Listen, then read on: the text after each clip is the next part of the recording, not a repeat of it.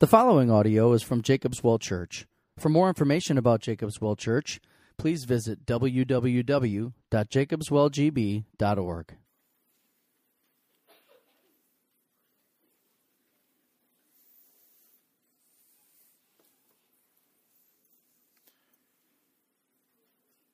It's been said that the mind is a beautiful thing. And it is indeed. It is a wonderful thing. It is a amazing thing. The human brain weighs only three pounds, and yet in that little three pounds contains over a hundred billion neurons. If you don't know what neurons are, neurons are these electrically excitable cells that process and transmit information by chemical signaling. In pregnancy, it's said that neurons multiply at the rate of 250,000 per minute.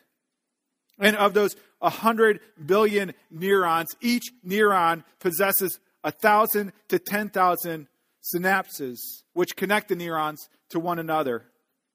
The brain can process information at 286 miles per hour. I'm not sure how they measured that. But is there a sonic boom when that happens? I don't know. One fifth of the body's blood supply goes to the brain to help it process the information, bring it the oxygen that it needs. You've heard it said that we only use 10% of our brain. Evidently, that's a lie. We've been lied to our whole lives. We use every part of our brain. We know what every part of our brain has a function for. The most mind blowing fact I found, pun intended, is that the average brain, in the average brain, in your brain, if you're an adult, in an adult brain, there are 100,000 miles of blood vessels in one brain, which is enough to circle the earth four times. And yet each of them are precisely placed to bring the nutrients and oxygen that is needed to process information. The mind is a beautiful thing. One more statistic that I saw is that the average brain in a human day has 70,000 thoughts. 70,000 thoughts on a given day. And each and every one of those thoughts is known by God and is precious to God.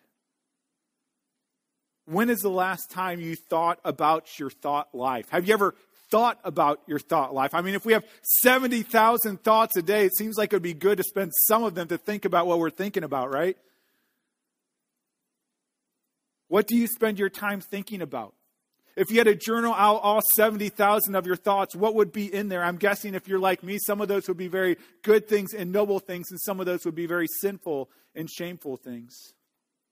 2 Corinthians 10 says that we must take captive every thought to the obedience of Christ, that all 70,000 of our thoughts must be submitted to the lordship of Jesus Christ.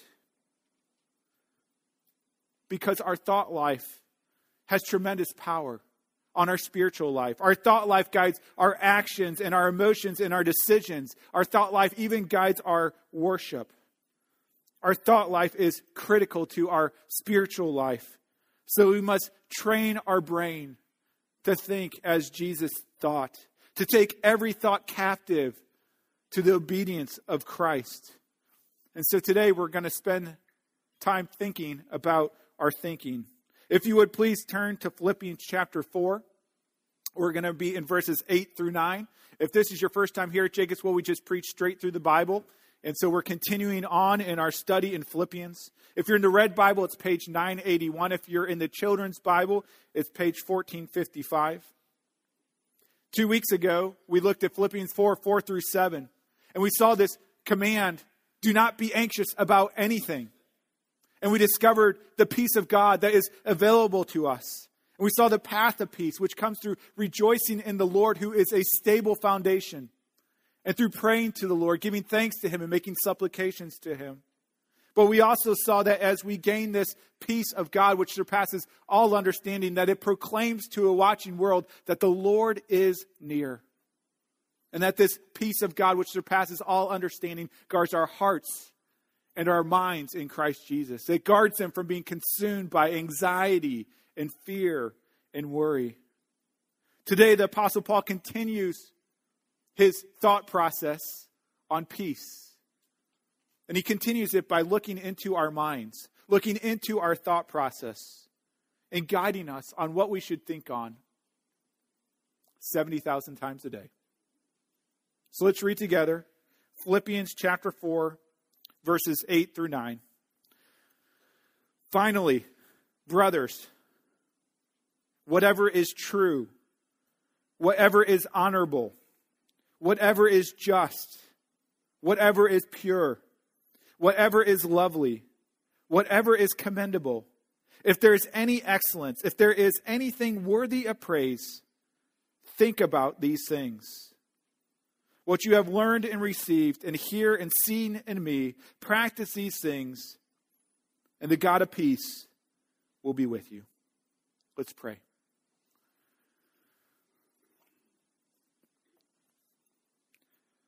Lord, as we come to your word this morning, I think we can honestly say that so frequently we are too busy to think about what we're thinking about. And so, God, we come humbly today, Lord. Reveal to us the ways that we need to be transformed, the ways that our minds need to be renewed, the ways that we can set our affections more upon you. We pray this in Jesus' name. Amen. God has this great plan to redeem all things to himself. And part of that great and glorious plan of redemption is to redeem our thought life. Romans 12, 1 says this I appeal to you, therefore, brothers, by the mercies of God, to present your bodies as a living sacrifice, holy and acceptable to God, which is your spiritual worship. Do not be conformed to this world, but be transformed by the renewal of your mind. Be transformed by the renewal of your mind. How do we renew our mind? What do we set our mind on, our thoughts on to be renewed? How do we live in a way that draws us into closer intimacy with God? Well, today, as we think about our thought life, we're going to look specifically at how we are to think about the culture that is around us, the creation that is around us. How are we to engage with music and movies?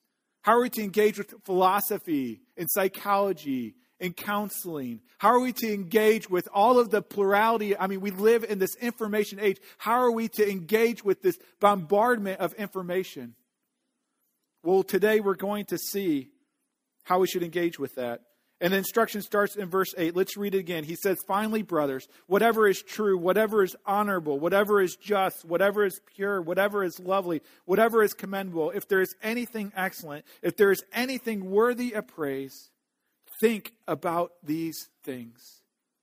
Paul is telling us to train our brains, to move our brains and set our minds on things that it may not naturally gravitate towards. Now, some of us might apply this verse by saying, okay, I need to take all of my non Christian music and I need to take all my non Christian DVDs and I need to throw them in the trash. But what's so interesting is this is not what Paul is saying. In fact, what's so fascinating about this list of virtues is that this list of virtues that Paul has here doesn't come from the Bible. He didn't take it from the Old Testament or from some other writing. He actually took this list of virtues from a pagan source. He took this list of virtues from Greek philosophy and Greek virtues. And not only that, but as we look through this list, he's very adamant to let us know that this expands beyond our knowledge and understanding and meditation on Scripture. He says, whatever is just, whatever is honorable, whatever is pure, wherever it is found, if there is any excellent, if there is anything worthy of praise, not only in the Scriptures, but wherever you can find it in society, those things think about. Just to give you a quick example, we talked about how beautiful and majestic and amazing the human mind is. Nowhere in Scripture will you find that there is a 100,000 miles worth of veins in your brain. And yet, that is a truth that we can take from this world. that we can comprehend and meditate on and think about. And it leads us to wonder about the glory of our magnificent Creator. It leads us to remember and to know that we were fearfully and wonderfully made, that we are not a mistake, that we did not come from mud, but that we have a divine designer who created us perfectly. And it leads us, all truth leads us to glorify God. And so as we walk through this list, we should meditate on not only what is found in God's Word, but we're told to think on all things that are true and good and honorable. But the second part of this passage, verse 9, tells us that thinking is not enough, that we must put these things into practice. That's what Paul says in verse 9. He says, What you have learned and received and heard and seen in me, these virtues that we just discussed, practice these things. To practice means to do something regularly, put your knowledge into action. You know, if you go to law school or med school, you learn a lot of information, but then when you get out, you put that information into practice and you start practicing law, you start practicing medicine. And Paul says those things that you meditate on, you must put into practice. James 1:22 communicates this when he says, be doers of the word and not hearers only. And so we are not just to meditate on these virtues, but we are to put them into action. And so I want to walk through this list that Paul lays out in verse 8, and I want to see what it means to think and practice these things. So let's start with the first virtue think and practice whatever is true. All truth is God's truth. No matter where it is found, all truth is God's truth, whether it is located in the Bible or in science or in any other realm. All truth is God's truth, and we are in an age or an era where we are exploring and discovering God's truth. You know, we talked about it with the human brain, but I remember in college, one of my friends, his name was Chris, he was in med school, and one day we sat down for lunch, and I asked him, Chris, how's it going? He said, Dan, I am just blown away. And I said, Why? He said, We have been studying the human foot. And the human foot is such an amazing part of the body. It has all of these tendons, all of these sensors, all of these bones, and all of them perfectly placed. He goes, I don't know how anybody could study the human foot and not believe in God. See, all truth is God's truth, and we discover God's truth. And as we discover God's truth, it leads us into awe and wonder and worship of our Creator. My friend would have never again found these truths in the Bible, but all truth is God's truth. This is good for us to understand. If you are a student and you are studying mathematics or psychology or science or history or languages, as you discover the beauty and the mystery and the joy and the grandeur of truth, let it lead you to worship a creative and beautiful and wonderful and glorious God. We should seek truth, meditate on truth, and worship the author of truth. Secondly, we should think and practice whatever is honorable. We as a church should acknowledge those things in society that are noble, that are good, that are honorable, those things that evoke respect and dignity and reverence. Whatever is honorable, we should cultivate in, in society. For example, in Philippians chapter 2, just earlier, Paul is sending Epaphroditus back to the Philippian church. Epaphroditus is a servant of Christ who nearly gave his life for the sake of the gospel. And Paul says to the Philippians, receive him in the Lord with all joy and honor such men. Christians are to honor those who are worthy of honor, both inside the church and outside the church. In Romans chapter 13, when Paul is talking to submitting to the government, in which he's talking about submitting to the Roman government, which is persecuting Christians, he says this He says, Pay to all what is owed to them, respect to whom respect is owed, honor to whom honor is owed. You know, when I think of honor in our society, I think of those who give of themselves sacrificially. I think of those in the military. I think of veterans. I think of those who died in battle. I also think of their families who have sacrificed so much to let mom or dad or brother or sister to go. It is right for us to honor our military as Christ Church. As a matter of fact, it's wrong for us not to because it is an honorable thing. Furthermore, we should honor other public servants like those that serve in fire and rescues, or teachers, or coaches, or missionaries, or moms and dads, those that give of themselves sacrificially. We are called to honor those who are worthy of honor. And not only should we honor them, but we should be men and women of honor. Men and women who are willing to give of ourselves for noble things, even to the point of death. And so Paul says, think on these things, honor those who deserve honor. Next, he says, think and practice whatever is just. Throughout the Old Testament, we are told that our God is a God of justice. Psalm 37 simply says, Turn away from evil and do good, for the Lord loves justice. Deuteronomy 10 says, For the Lord your God is a God of gods and Lord of lords. He, he the great the mighty and the awesome God, who is not partial and takes no bribe. He executes justice for the fatherless and the widow and loves the sojourner, giving him food and clothing. God delights in bringing justice to those who have been marginalized by society, those who have no voice, the fatherless, the sojourner he loves enacting justice on their behalf. And because we are the people of God, because we are creating God's image, we should love justice as our God loves justice. You might remember, if you've ever seen the movie Hotel Rwanda, there's a part where this American news source has come to Rwanda to take video footage and to report on the genocide that's going on in Rwanda. And Paul, the main character, says to the Jack, the cameraman, he says, I am glad that you have shot this footage and that the world will see it. It is the only way we have a chance that people might intervene. Jack, the cameraman, responds saying, Yeah, and if no one intervenes, is it still a good thing to show? Paul responds, How can they not intervene when they witness such atrocities? And then Jack, the cameraman, reports, he says, I think if people see this footage, they'll say, Oh my God, that's horrible, and then go on eating their dinner. We are not only to meditate and to think on justice and the injustice that is happening in this world, but we are called to do something about it. And so, what does that look like in your life?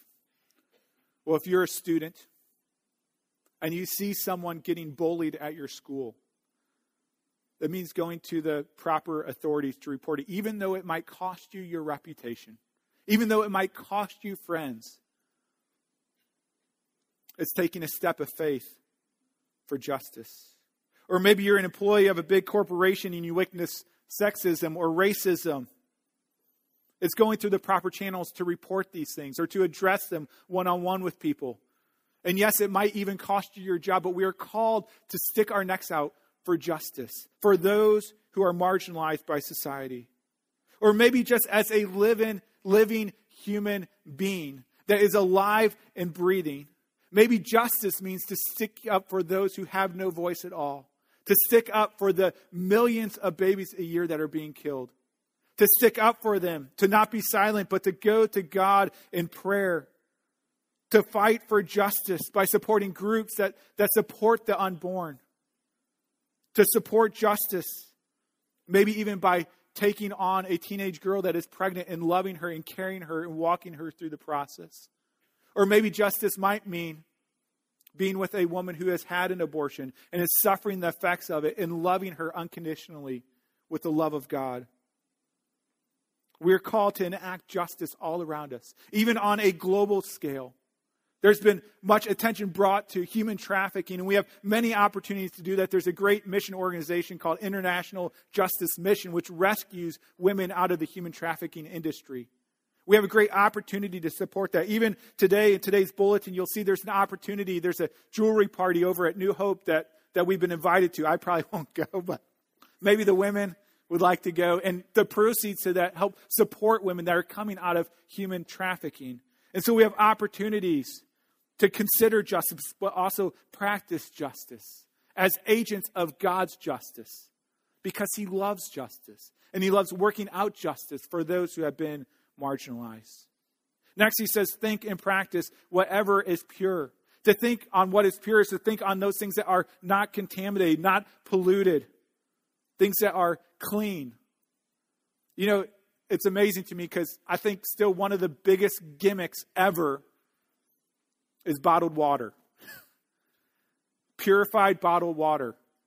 I mean, I know it's it's handy, it's reliable, but I'm like, why didn't I think of that? You know? Just run my faucet through a coffee filter, bottle it, and call it purified water and make millions of dollars. That's what they do, right? But but we drink bottled water because we want the purest water. We want the impurities taken out. And if that's how we would treat our physical bodies, which perish, why would we not treat our souls the same, which live forever? Why would we not filter out the impurities and think on what is pure?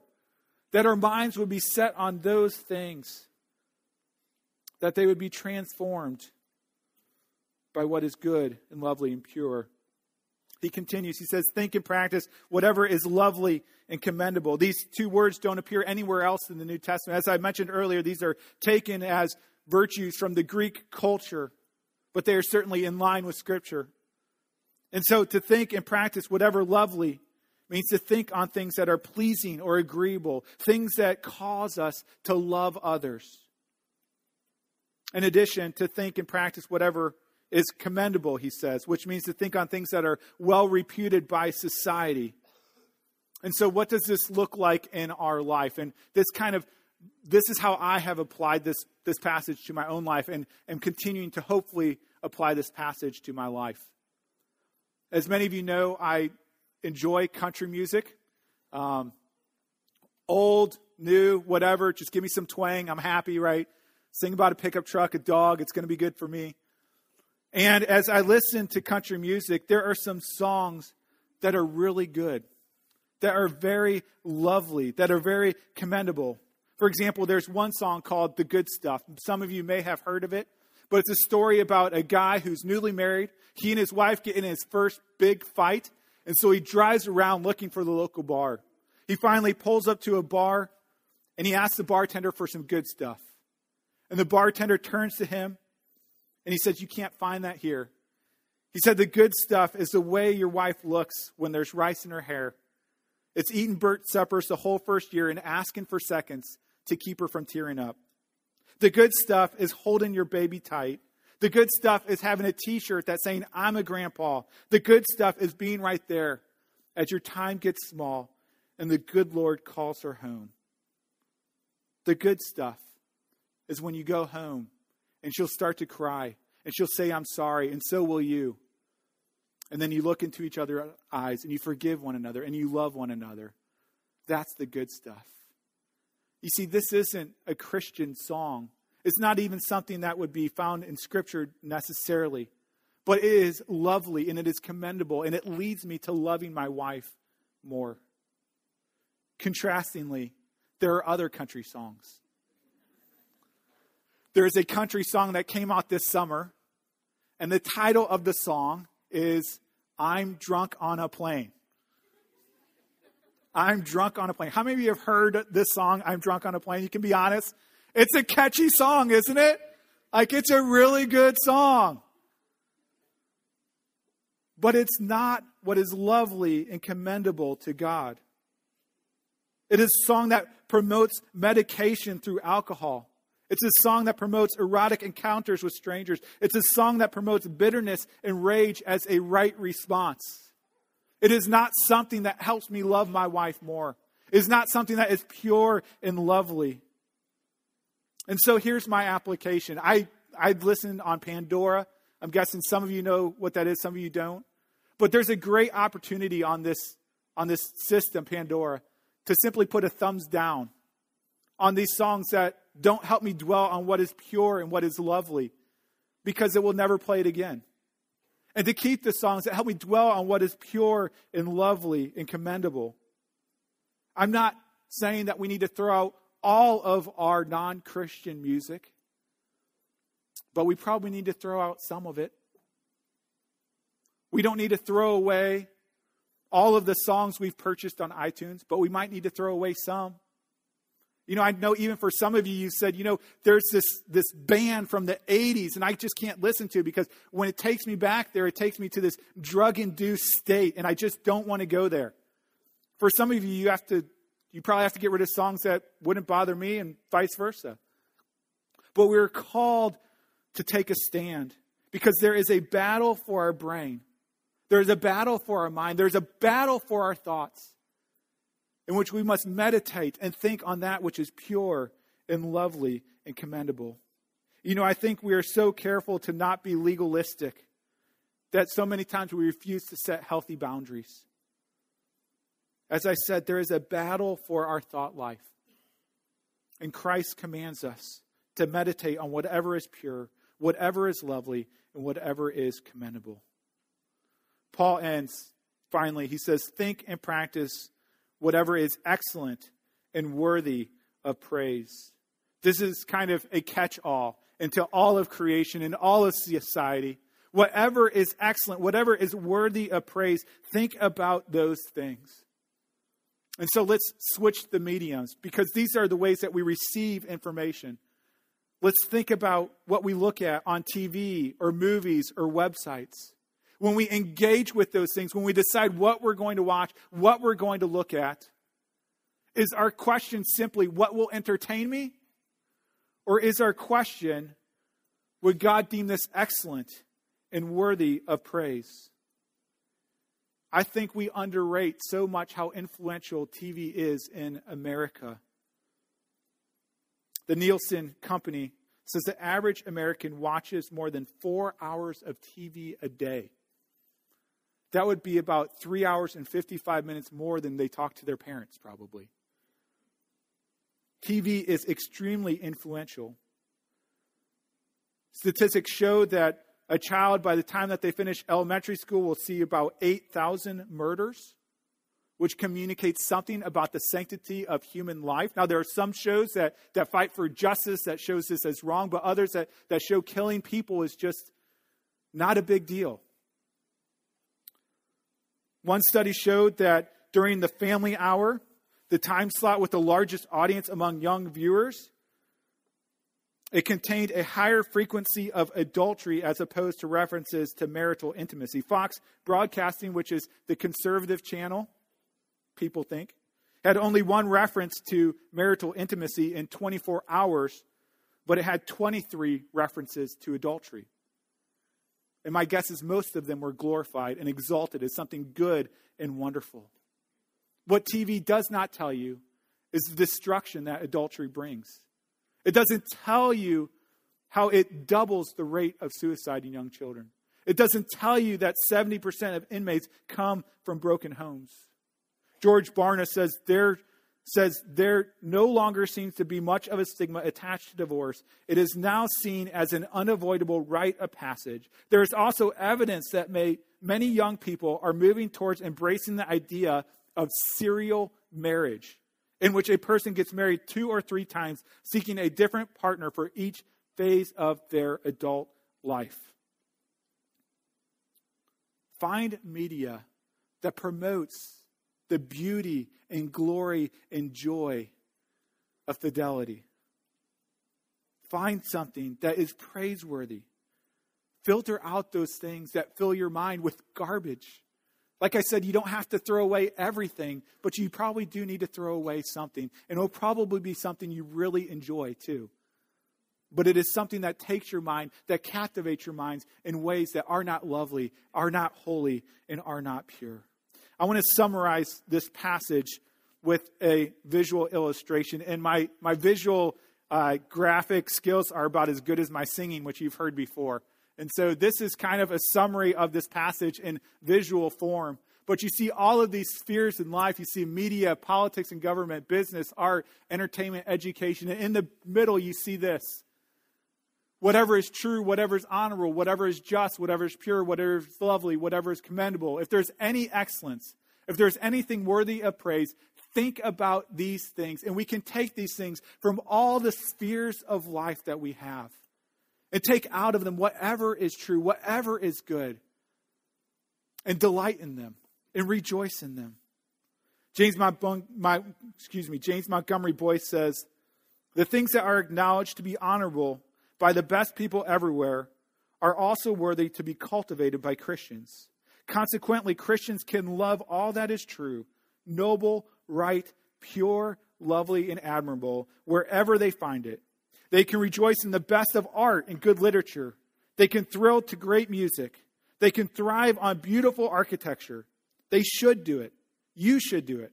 Christians can thank God for giving us the ability, even in our fallen state, to create such things of beauty. We are called to engage with the culture, to look into the culture, to see what is right and beautiful and good, and to honor it, and to enjoy it, and to celebrate it. So let me end with this question Why should we go through this labor? Why should we train our brain? Why should we cast out those things that are not good for us to think about? What is our motivation to change the channel when something filthy comes on TV? What is our motivation to set down that book or magazine that floods us with untruths or with gossip or with greed? What is our motivation to say no to friends when they ask us to do something dishonorable? Well, the answer comes in verse 9. He says, Whatever you learned and received and heard and seen in me, these, these virtues to think and meditate on, practice these things. And then here it is. And the God of peace will be with you. This is our reward. This is our reward for focusing our thinking on things that are good and lovely and true Verse 7, you may remember Paul made this promise. He said, In the peace of God, which surpasses all understanding, will guard your heart and your mind in Christ Jesus. That when you're filled with anxiety and you cry out to God, you pray to God, and you rejoice in God, that the peace of God will be with you and will guard you. But now Paul takes it to a whole new level. Not only does he say that the peace of God will be with you, but he says the God of peace will be with you. That the God of peace, the God of the universe will be with you in the midst of dwelling on these things that are good and right and holy. And so, what does this mean? Does this mean that if our mind is in the gutter, if we think of things that we shouldn't think about, that God is going to abandon us? Does it mean that God leaves us, that He forsakes us? Well, we know that's not true because the rest of Scripture tells us that that's not true. So, what does it mean that the God of peace is with you when you think about these things, when you practice these things? You see, entertaining filthy thoughts and practices does not break your union with Christ. Nothing can break your union with Christ. But it does distance your communion with Christ. It doesn't break your union with Christ, but it distances your communion with Christ. It's the same as true in a marriage relationship. For example, yesterday, I was watching the SEC championship game in which the Missouri Tigers, my, my alma mater, was playing. And midway through the first half, our best player was ejected for targeting, which means aiming for the quarterback's head, okay? Well, they showed this replay, and I looked at the replay and I was like, he shouldn't have been ejected. Why is he ejected? I don't get it. Well, then the commentator gets on and he's just laboring on and on and on about how it was such an easy call to make, how he targeted him and he should be ejected. And I was getting more and more frustrated. So finally, I just said to the TV, please stop talking.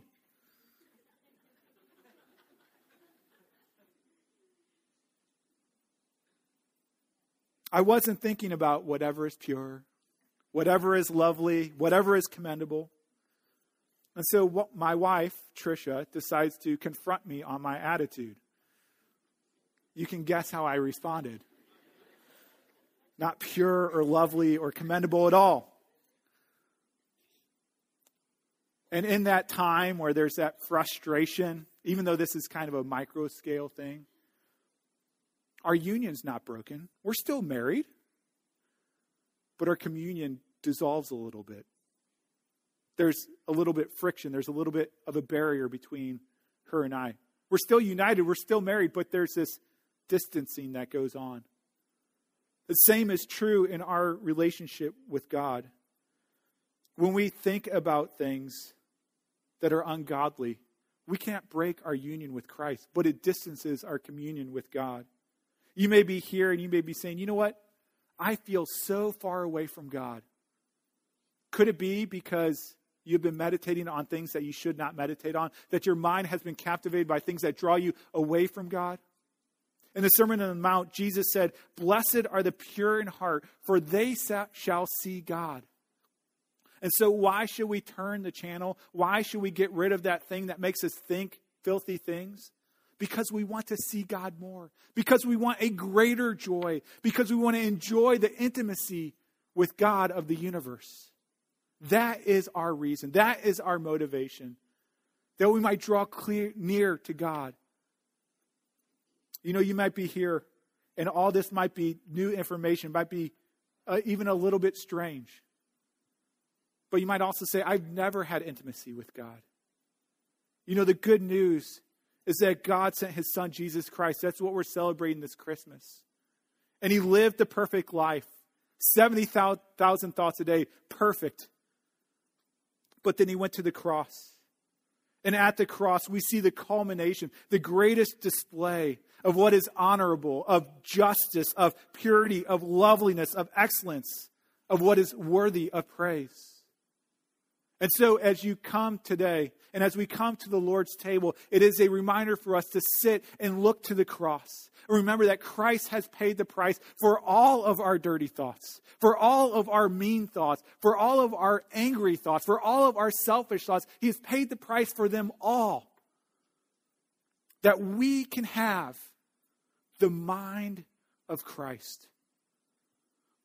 If you're here today and you do not know Christ, this is a great opportunity to trust in Him as your Savior, to repent to Him, to say, Lord, forgive me for my sinful thoughts, and to trust that He paid the price for it in full.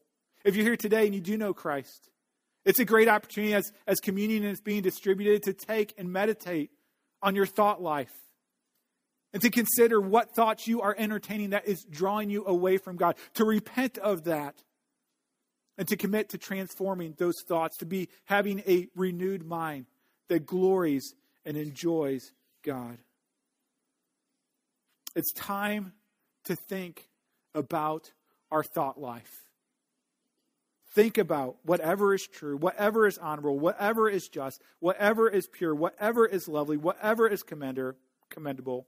It's time to think about anything that is excellent and anything worthy of praise because the God of peace will be with you. Let's pray. Lord, as we come to your table, we are reminded by your word that we don't deserve it. We're reminded that you give grace to sinful people. We're reminded that even in our sin, you thought of us and you sent your son, Jesus Christ. And we are so thankful for that, God. Lord, as we take these elements, remind us, God, of the beauty of the cross, of your love for people like us.